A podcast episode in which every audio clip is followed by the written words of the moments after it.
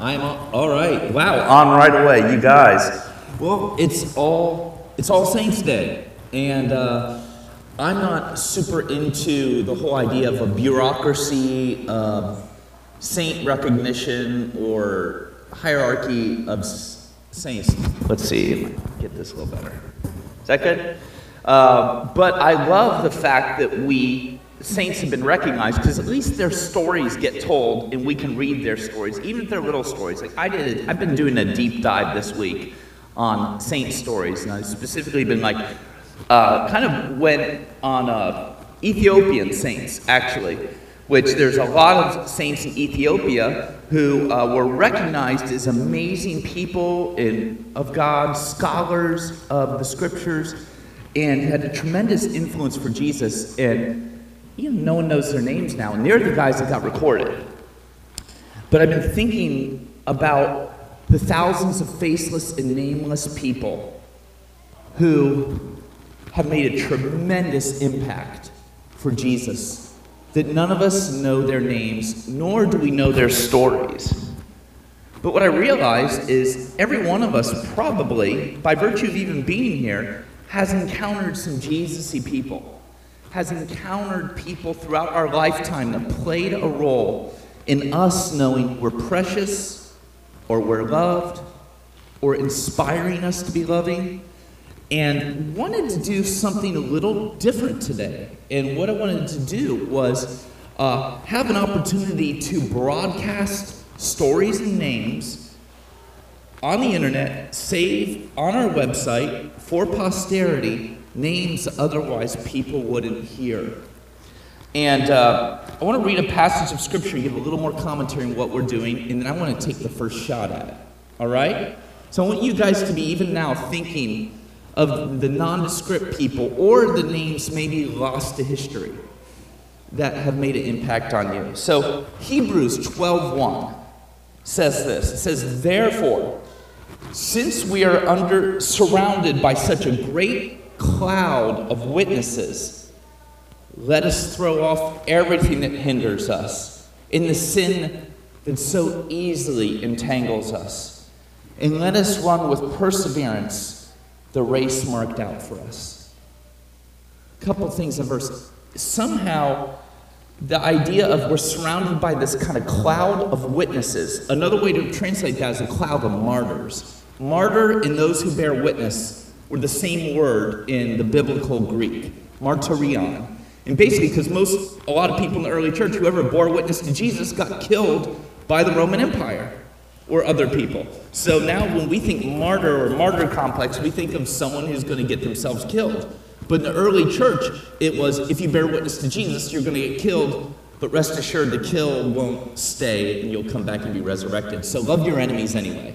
So that's a little history of the word martyr, martyrion. Well, anyway, uh, something about perseverance. Perseverance is empowered by knowing that there's people that have gone before you whose legacies and maybe even some form of presence surround us. And something about that cloud of witnesses gives us the power to throw off what might hinder us. And you know what I, I think is one of the greatest hindrances for me, or potential hindrances, and hindrances in our culture. You know, someone might read this and say, yeah, you gotta stop chewing tobacco because that's hindering you. By the way, oral cancer is awful. Please don't ever dip, you know, right? But I'm saying, but I think when I think of hindering is what keeps me from taking risks in being a faithful follower of Jesus. And one of the things that could, one of the ever temptations is I get heartbroken by the evil people do in the name of Jesus. I get discouraged. In particular, you know, there's kind of a trend that the, the wealthier or more established a nation is that you live in, the church, the more wealthy or established that nation is, the church tends to take on more of that nation than they do of Jesus. And Jesus actually taught about this. He talked about uh, camels and all these other metaphors. But the idea is so we live in a nation that's got so many blessings, but at the same time, we're also the most tempted to conflate uh, our national values with our faith. Whereas uh, you know, my fr- brothers and sisters in Cambodia are not going to conflate the rule of their prime minister and the proxies behind them, or whatever, the people behind them, with the kingdom of God. So they've got kind of an angle above us. But I specifically, I've been listening to the Mars Hill podcast, uh, which uh, you know was brought up at our National Vineyard conference and stuff, and it's been a helpful rumination on the history and abuse of power regarding one person. Now, my, my friend uh, Rose Swetman, who's one of my personal saints, is interviewed on two episodes of this podcast because she was a woman, one of the pastors who organized people speaking out against the evil done by this uh, leader in Seattle, Washington. She was one of the faithful people. Now, eventually, the response to her was, You pastor a really tiny church, I pastor a big church. Why should I listen to you? Uh, but Rose is, uh, oh, I can't begin to tell you. Rose, bless you. She's still with us, but she's a saint anyway. But when I think of this, for every person who gets a podcast written about how evil they are, whoever, you know, basically true crime podcasts, right? There's millions of people whose name is never heard, who are working in the shadows or just aren't noticeable beyond one generation or even during a generation who changed the world. For every church that is abusing power and looking for prestige, there's a million churches holding the impoverished areas of America together through this web of storefronts and ramshackle churches and home Bible studies. Hold this nation together in the most vulnerable parts. While we institutionally neglect certain groups of people, the church is not. And guess what? Those guys are not getting the press releases. And frankly, there's certain ministries the church engages with the most vulnerable people that you don't want people to know about.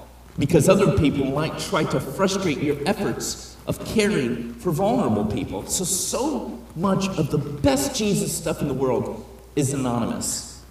And for me, is I get dep- easily depressed and easily hindered by the stories of Mark Driscoll, Mars Hill, Ravi Zacharias, you name it, all the Christian celebs or influencers.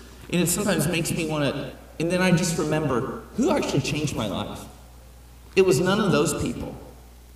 So I'm going to just begin, and I want people, what we're going to do is we're going to do testimonies. And the way we're going to do this is stay masked. You can get up here and you can either take off or keep on your mask. Do not touch the microphone because then I'll have to sterilize it. But uh, just talk into this. And that's why we set the front row uh, back a little is we want to air the names of the people who do not get podcasts produced about them. Because frankly, I'm here because of invisible people. I am here today. There's nothing, and I will one day be invisible. And I relish that idea.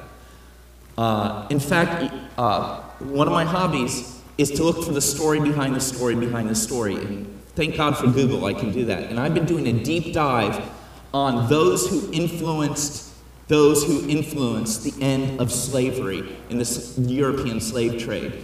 I've been researching uh, the those who behind the scenes invented what we know as social work, as far as uh, relational based organized care for the poor. Researching that, researching those of faithful people who got together in Bible studies who decided that the poor need education institutionally. Those who, I mean, literally, do you know there has not been a, a, a large scale abolitionist movement that has come into being apart from people of faith in Jesus? That's pretty amazing. And when I look at uh, human history, we may be on the cusp of seeing the indirect impact of the invisible people who've influenced us and us becoming in, in, invisible people that lead to the domino effect of the kingdom eradicating various forms of injustice. We've seen the exponential growth of Asia's hope in three nations, where at least I know in Cambodia, it's made a, uh, it's made a systemic difference in uh, destroying uh, the pipeline of human trafficking. And how many countless invisible people went into that? So, my first couple I'm going to name, and I've, I've been able to share these, share stories a lot about my mom. So I want to talk about Onda Armstrong. Onda Armstrong is in the southwest side in a nursing home right now. And my grandpa would call her, and we joked around. We said he had a phone date with her pretty much every day before he died, and he would send her Grubhub so she wouldn't have to eat the awful food because my grandpa likes good food. Well, Onda Armstrong started a nursery school at First Alliance Church that uh, became a place for my mom, who was undergoing uh, a debilitating depression, where she could get respite from her child she loved so much, but her child with neurological and behavioral difficulties. And she got a little break from me, but her interactions with this family that Onda Armstrong brought together, and Onda specifically, and also Judy Poston, Onda specifically, my mom found Jesus to my family found Jesus, to our extended Greek family and all the people they forced to be a part of their family because you don't meet not family in my family, and to the tune of doubling the size of a church. And I think of Onda Armstrong. No one knows that at the nursing home she's in right now. So praise God for Onda Armstrong. Who's, who's up next? I need. I want to keep sharing people until we get someone to take the next mic because I know so many of your stories. So someone come up and interrupt me. So before Luis gets here, I want to really quickly say, uh, Stephen Scarpetti, amazing Catholic Jesus guy, second grade teacher. I had a lot of teachers that demoralized me. One good teacher made such a difference. God bless you, Mr. Scarpetti.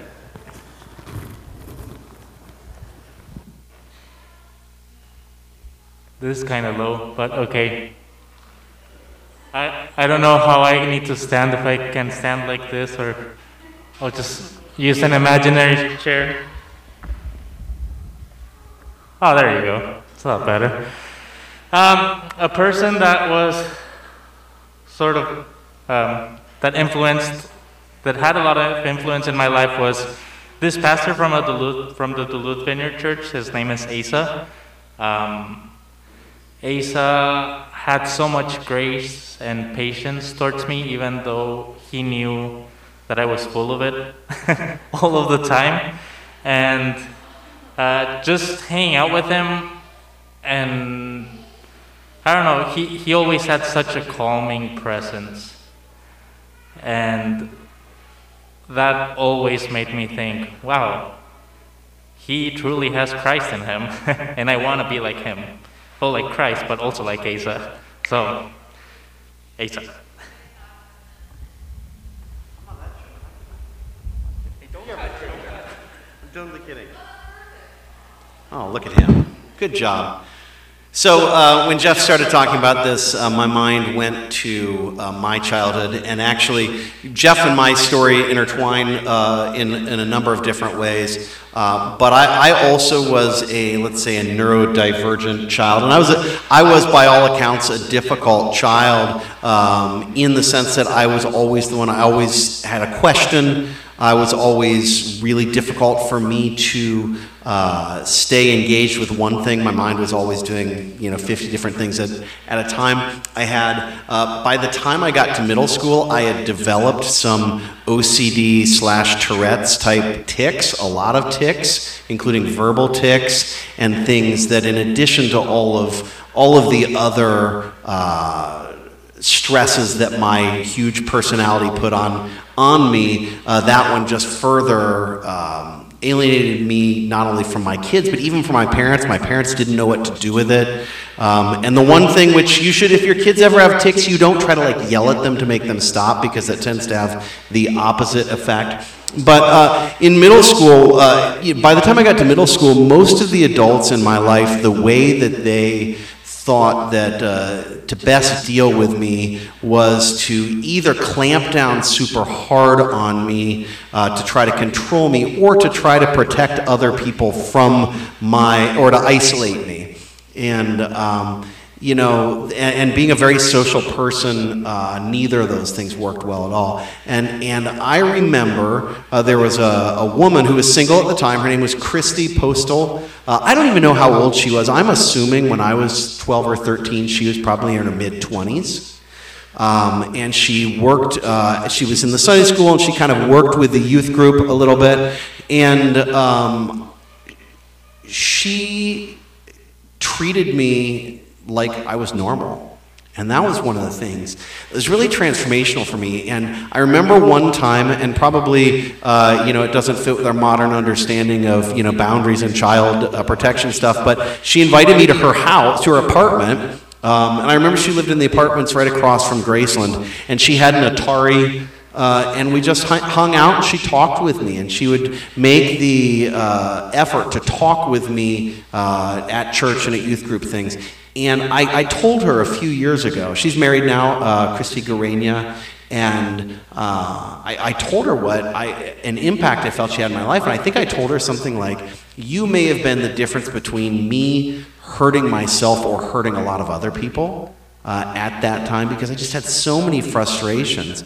And so I'm thankful for Christy, but it's also just, and, and, she had no idea. I mean, she had no idea. I don't even think when I talk, I don't think she remembered me going over to her, her apartment. I'm like, yeah, you had Pong. And she's like, I did. But honestly, I don't remember. And it would be easy to be offended at that, uh, you know, uh, that this person doesn't remember these interactions that were so important to me.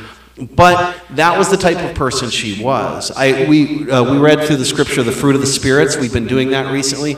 Uh, I recently read a, sort of an analysis, a textual analysis, and said it's not, these aren't separate fruits of the Spirit that you get uh, love and joy and peace. But the idea is that this is a fruit that is a love, joy, peace with hyphens in between all of those type of person. And um, that's what uh, she just embodied. And because she did embody that, um, you know, and she was willing to make herself available to me, she made a real impact on my life. And so you talk about unsung she'll never show up in any in any if there you know if anyone gives a eulogy probably or talks about what i've been involved in in my life and that, her name would never kind of naturally show up in that but i think about her uh, and i think about that quiet uh, that and because she had the fruit of the spirit i wasn't a threat to her I wasn't a threat to any control she was trying to put on the room. I wasn't a threat like I was to the people, kids my age, a threat of I don't really want to be around him because my social status deteriorates when I'm with the, the weird hyper kid, you know? But because she was secure uh, in, you know, and, and filled with the Holy Spirit, I feel like it just sort of naturally. Uh, uh, it wouldn't have occurred to her to treat me like the other people in my life treated me. And so I'm thankful for her, for Christy.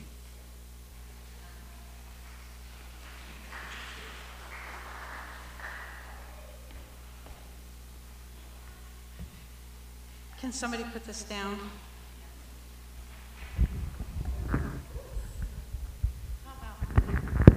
Okay, good, that's good. Um, we need to get a woman in here, so I, I had to elbow my way in. Um, so I have these um, long-term friends. Their name are, are Mike and Kathy Seiler. Few of you know them. Many of you have heard them because I tell many stories. Um, I became a Christian in college, and that's where I met Mike and Kathy. And I met them because um, they came up to me and they saw something in me that um, was valuable. And of course, that was Jesus, but they saw that and they became my friends. And that friendship lasted through, still is alive today, and we see each other, um, you know, periodically. They live in a different town than I do now. But um, we lived close to each other for a long time. And their friendship saw me through um, a divorce, troubles with my job, raising three kids on my own, all of those things. Um, they were there and they were that constant that I needed in my life during those terrible times, or troubled times, or difficult times. And additionally, their um, impact on my life and the life of so many other people is in this town. And in this small town, they live on a street um, in the downtown area that has been plagued by um, many, um, by a lot of prostitution. And, and when they moved down there, there was a home, a house um, on the street. It's a residential area that um, had been a house of prostitution. And um, the prostitutes had been routed out of there for whatever reason. And, in, and, and um, Mike and Kathy organized this group to clean it out. And it was awful and disgusting and horrible. But they cleaned out that house and then they were able to rehab it to sell to other people. And, and then on they went to the next house in that block and they bought it for, you know, twenty or thirty thousand dollars.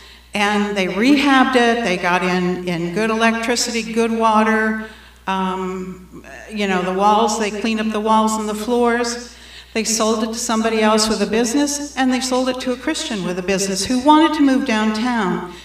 They sold that and they moved on to the next house. And they basically rehabbed this area downtown. The, the city saw it and saw it as good and gave them a house to rehab. And they have this whole block full of Christians that have decided to live downtown, to buy into this community and become part of this community. And this is in southeastern Ohio where the oxycodone and is, is rampant and people are dying, da- dying daily with that. And um, also COVID is rampant because nobody wants to vaccinate or wear a mask. And they are still going at it and they're older than I am by a, by a pinch and still going at it and finding people in an area, employing people in an area where they hardly have skills, and yet they employ them in, in building up these houses. And um, so those people, in a small manner and in a, another small manner, have been saints um, and are saints in God's kingdom.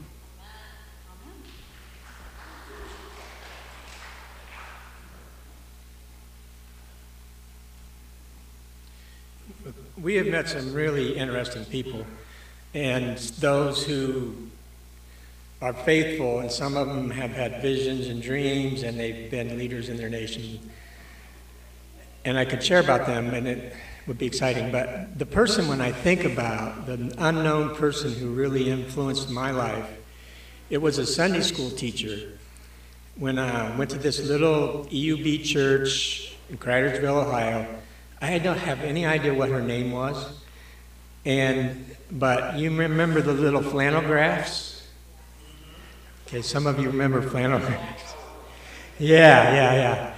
And uh, she would do the flannel graphs, and when she talked about Jesus, even at my young age in, in Sunday school, I must have been, I don't know, seven or eight years old or whatever, I thought, this Jesus is a real person to her, and she really believes in him. And that turned my heart to Jesus, and I'll never forget her, even though I don't even know her name.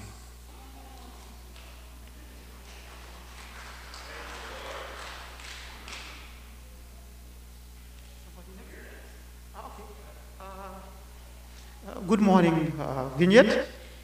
Uh, yes, I'm not sure if I understood uh, what Jeff said about uh, uh, exactly what to do, so, but I do as I understood. Uh, yes, there is a, a, a message on an audio on, it's actually was an, a message that I have been sent in, in WhatsApp. And it is a little bit relevant to what I understood here. The message says, uh, talks about uh, a village that has three different uh, great people. Uh, one of them is a, a, uh, a rich man, one of them is a butcher who slaughters animals and, and make food ready for the village, and the other one makes bread. So these three people are there, everybody knows them. The, the one who, who does the, the, the, the rich one doesn't do anything, doesn't talk to anyone. He's just by himself and takes care of his business, and people don't like him just because of his lack of, of, uh, of uh, relationship, good relationship with other people. So the butcher, every morning, he takes the, the meat and gives it to every house. And the, the, the guy who makes the bread the uh, baker bakes the bread and gives it to, to the people. So the, and the village is just living, living a life like that quietly. And one day the rich man died. So nobody wants to go to the funeral of the, the, of the rich man because they know he's rich, but also he doesn't do anything for the village. He's not even has any good relationship with the people. So the next day there was no, no meat, there was no, no bread. So people were wondering, And uh, they went to, to the butcher and asked him. He said, No, it's the rich man that used to finance the, the, uh, uh, uh the animals I used to buy. And he, he's dead. So they rushed to the other one, the, the, uh, the bakery man, and he told them, no, it is the rich man that used to supply the money to buy the flour and make, make the bread. So uh, finally what happened is that some people, silent people, are doing good, okay, and those who do, who express it, exhibit it as the people who are, who are, who are sin. So for myself, uh, specifically why this relates to, to, uh, to my life personally, I have been in this uh, country nearly over 20 years and uh, uh, have been just going through some uh, type of experiences I just beyond my control. So found myself without insurance and got uh, how you call sick and had to go to the hospital. So and from the hospital, I've been led to Faith Mission. From Mission, I came here. So it's a long story, but what I want to, point, my point here is to to, to see that, say that, that I, right now I live in, in a house, which you call, I think, good house, good house. That's where I am now, and I don't know where this is coming from. I don't know how this is coming, and I uh, don't check on it. I, I just know that there are some people behind what I'm receiving right now, and this is done on the name of, of Jesus Christ. And uh, uh, I see someone always uh, uh, uh, like Daniel, Steve, okay, and these are the like represent like the butcher and the how you call it the the the the, the baker. but the real uh, rich man behind that is the church itself, or the community, and I'm very grateful for that. Thank you.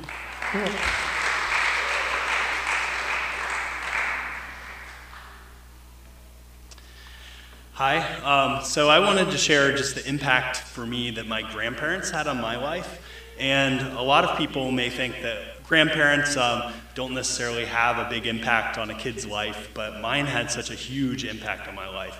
Um, my grandparents, my dad's uh, parents, they, uh, they would always, like growing up, invite me to church. My family didn't go to church, um, and I didn't really know much about Jesus. Um, but they would always invite me to go to church with them to the little United Methodist church out in the country that they went to.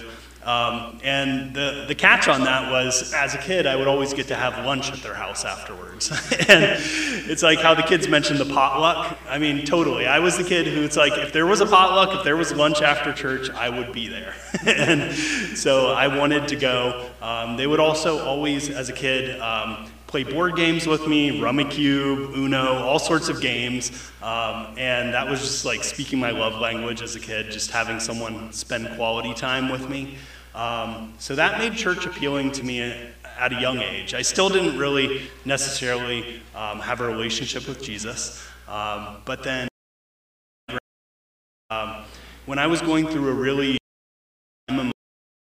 as a teenager, school um, I just experienced a lot of feelings of loneliness and a lot of feelings of just experiencing bullying and experiencing just um, not feeling like I had friends and just um, depression and other feelings like that. Um, and even to the point of like in high school, I had an incident where I, I got in a, a lot of trouble at school um, because I won't go into all the details, but essentially it was to the point that, that they said that I was going to be suspended and possibly expelled from school because of, of the incident that happened at school.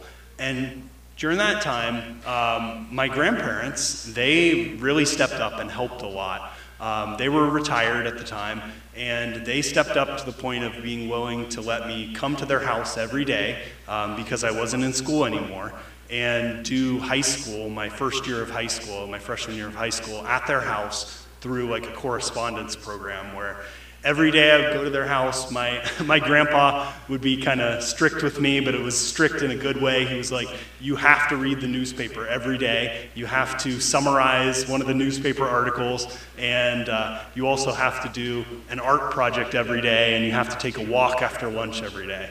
And even though it was just something silly and, and kind of simple like that, um, that structure helped me so much in a time where I was like in crisis and in a time when I just like I mean I'd always been a good student in school and to have that be taken away from me and it's like okay no longer can you say that being a good student is what's what makes you um, like get your worth and meaning out of. My grandparents helped provide that structure um, and then later on uh, during that time uh, my grandparents actually gave me a gospel tract. And it was during a time when i was really depressed and like even had thoughts of suicide during that time and a lot of people would think, oh, a gospel tract, those little booklets that say like how Jesus died for you and that you could be forgiven for your sins, that they're just silly and people just take them, throw them in the trash, and they don't mean anything.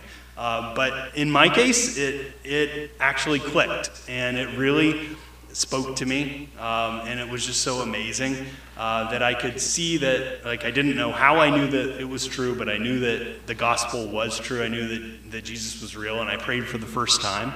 Um, and that that's when I began my relationship with Jesus. And so, just wanted to share that um, the impact you can have on a kid's life is a lot. So, definitely, any kids that you have in your life, um, pour into them with all your heart, and maybe you could impact someone else to accept Jesus like I did.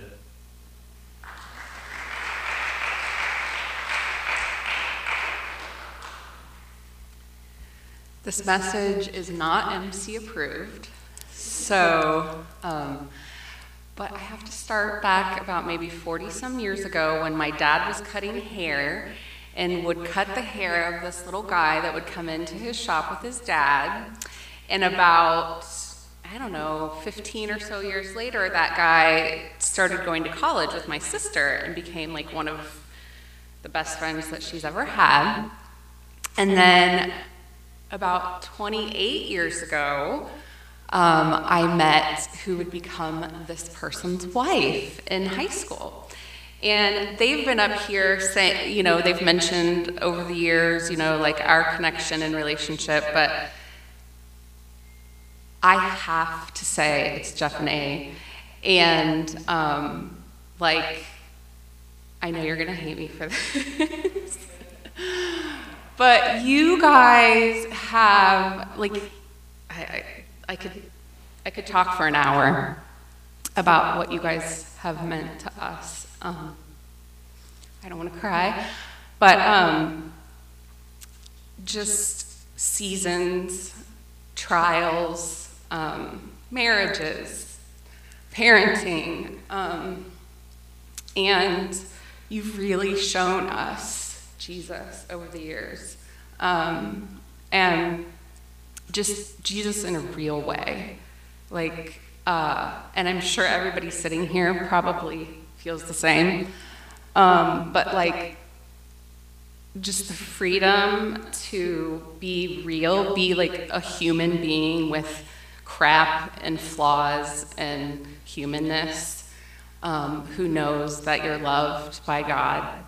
And that, that's just it's eternally impactful for us, for our family. You guys have loved our kids. We love your kids. Like, it, there's just so many things.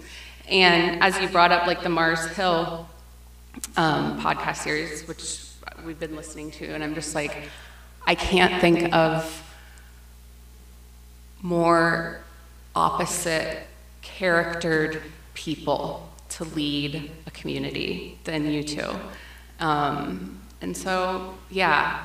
I'm not entirely sure that there won't be podcasts and books about you someday, you know, but uh, but I'm just yeah, love you guys and like so grateful for the decades of impact you guys have had on on me and my family.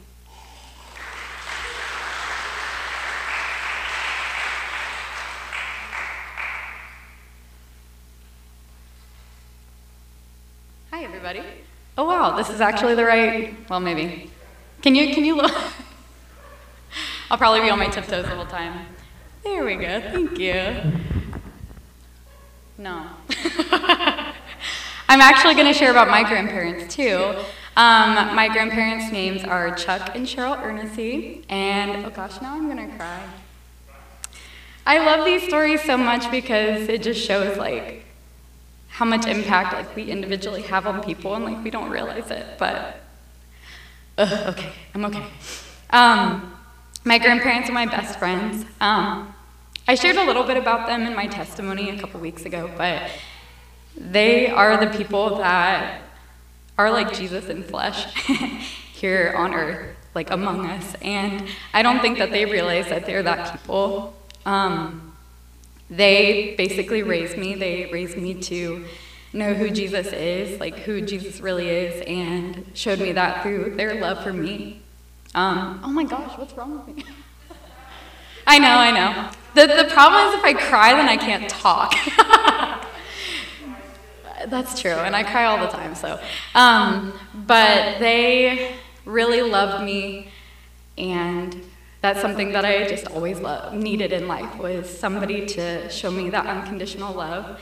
And they've showed me that like through so many different things. Like I shared a couple weeks ago how my grandpa would do like the anointing of oil and like the baptisms like every single week. And as a little girl, like I would go up every single week to get baptized or like anointed with oil because I knew that like my grandpa it would like give like pleasure to my grandpa to see that but not out of a place that like i needed to do something to like prove myself to him and like that showed me god's love so much that like god is pleased when we do things that make him feel loved and make him like known but not out of a way of like pressure that we have to be that way or have to do that um, and that's been like so impactful for my life um, there's like so many different things that they've done in their life that like won't be recognized. Like when they were younger when they first became christians they led like a like a worship thing for prison ministry. And i think that's so funny because like i don't know it just it's just funny to me to think of them doing that. Like it makes sense but like just them leading worship in that environment. Like nobody would ever know that, and the only reason I knew it is because I saw a picture of them in a newspaper that they had like in their memory books. um, but they are the people that have encouraged me the most in who I am, and they're the ones that have had dreams about me preaching, and they're the people that have like just like encouraged me so much, like just made me believe that there's something worth while in me. And I think that has like a measurable value. They've loved me so well. They've encouraged us through our immigration process. Um, I always know that they will show me love if I need it. and I don't know. I wish everyone could meet them. They're my best friends and they're just wonderful people. And I know that like God has like such amazing things waiting for them whenever they pass. and I don't know. There's so many things that I could say, and also so many people that I could recognize, but they're just wonderful, and I hope that all of you have people in your life like them.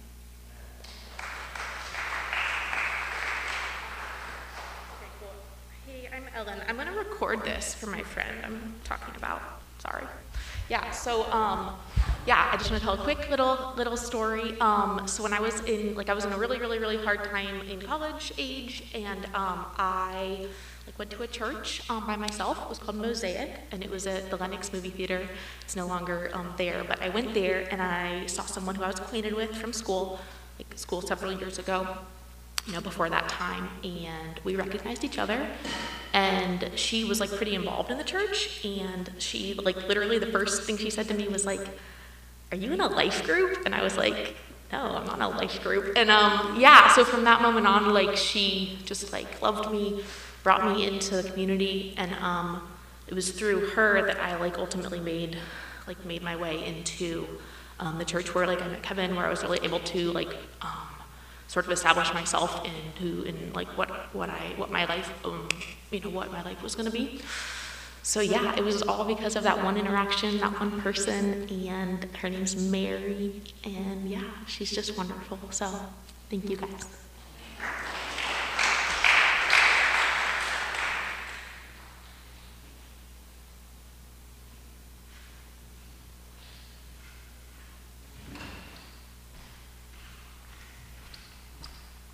Oh, got to adjust this a little. Quite interesting. Um, Thursday night, I got on an internet rabbit trail. How many have never done that? No hands up. And I, I don't do Facebook, I do Gab because I have issues with Facebook, but it doesn't matter. But the subject came up, and uh, Jeff mentioned it. It's like, wow, because I got on that rabbit trail because I wanted to find out what exactly happened. Because I heard about it, I just sort of like, you know, did get, and it was about Mars Hill. And it was quite interesting because getting on this rabbit trail on Thursday night or whatever, till one in the morning. And so I started searching and found out what was going on. Because you think about it, in that city of Seattle, there was a church that went from this to this. And I was just trying to figure out why it happened. And then I kept searching, and it's like, well, that same leader is now in Phoenix doing the same thing. And it's hard because my family lives right there. I have family members right there. And so ran across another website, and this person's out of Chicago. Don't necessarily agree with the analysis, but the analysis is still the same. Is that the church, and if you look at Acts, you look at the epistles, it struggled. It struggled big time. Because the focus is where Apostle Paul, I believe it said, is I preach Christ and Christ alone. And that really should be our filter. Because through my career, through personal, I've been to many countries, met a lot of Christians, met a lot of people. I've been in virtually every state except for one or two. And it's still the same thing. We struggle in saying, what, what, how do we do this? How do we do this?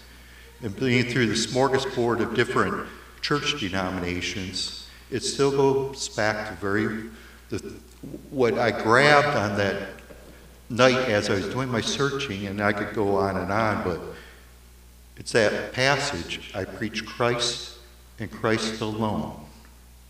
Everything else we work out, we have our differences, and the beauty about different cultures and different whatever is we're all the same in a lot of ways. We all have different need, needs that we approach differently, but it's still the same. And that was the beauty of, through the past many decades of my life, is I got to see that I sat down at a dinner with a work colleagues whose father is a retired ex PLA out of China. 30, nah, 20 years, him and his uh, wife, my buddy's uh, mother. And we're sitting at that table, and he started laughing. And my friend interpreted what was in Chinese. He's like, I can't believe it. I'm sitting, not knowing any English, but I learned my first English words hands up. He was on the other side of the war. Others captured him. And there he is, sitting together. And that just hit me. Like, here I am sitting with a work colleague. It's mind boggling how I got connected with that work colleague, befriending someone who early in, he was probably 15 years old when he was fighting the PLA, which was the Chinese Red Army, fighting us. But now we're sitting there together. Preach Christ and Christ alone.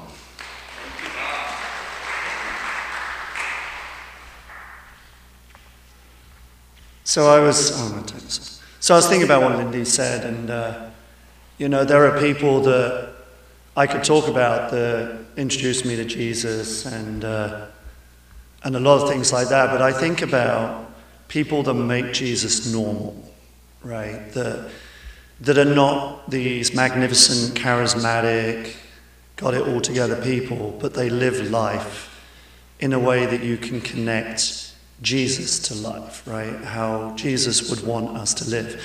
And so I was thinking about what Lindy said, and I've lived in Columbus 26 years, and I remember how many of those years I've known Jeff and Adrian. And uh, it's 24 of the 26.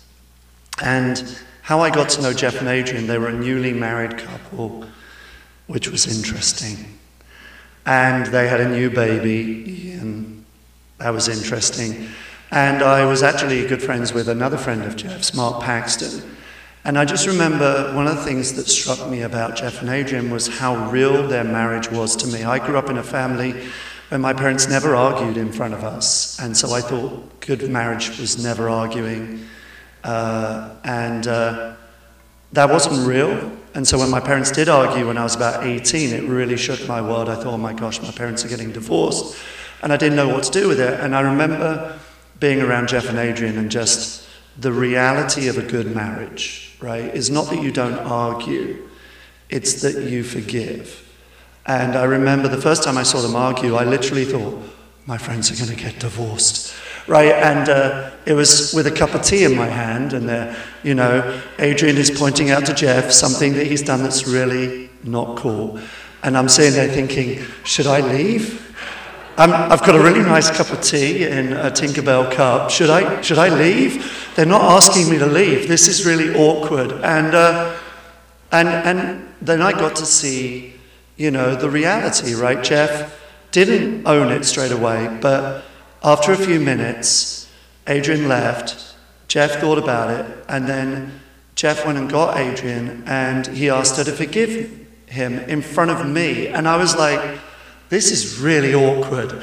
Um, but, you know, I would pop in on them. In Britain, you just pop in on people for a cup of tea. You don't have an invite. You just go in for a cup of tea. You're on your way home, knock on the door, you know, and you get invited in for a cup of tea. It's normal. In America, you don't do it that way. And so Jeff and Adrian do.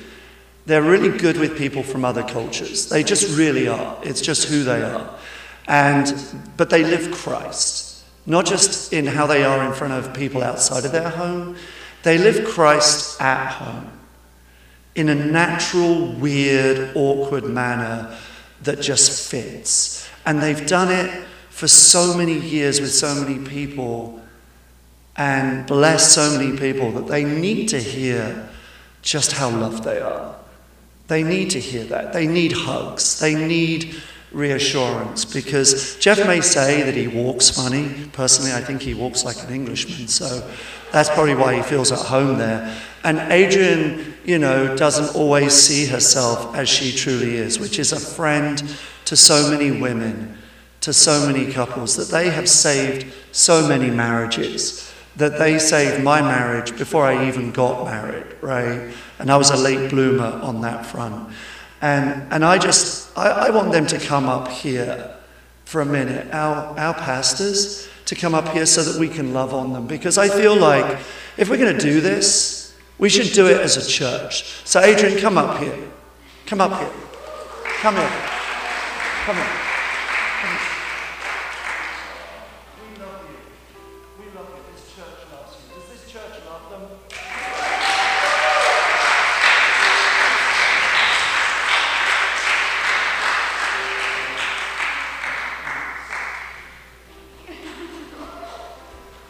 So I'm expected to die right now because that's kind of a funeral thing.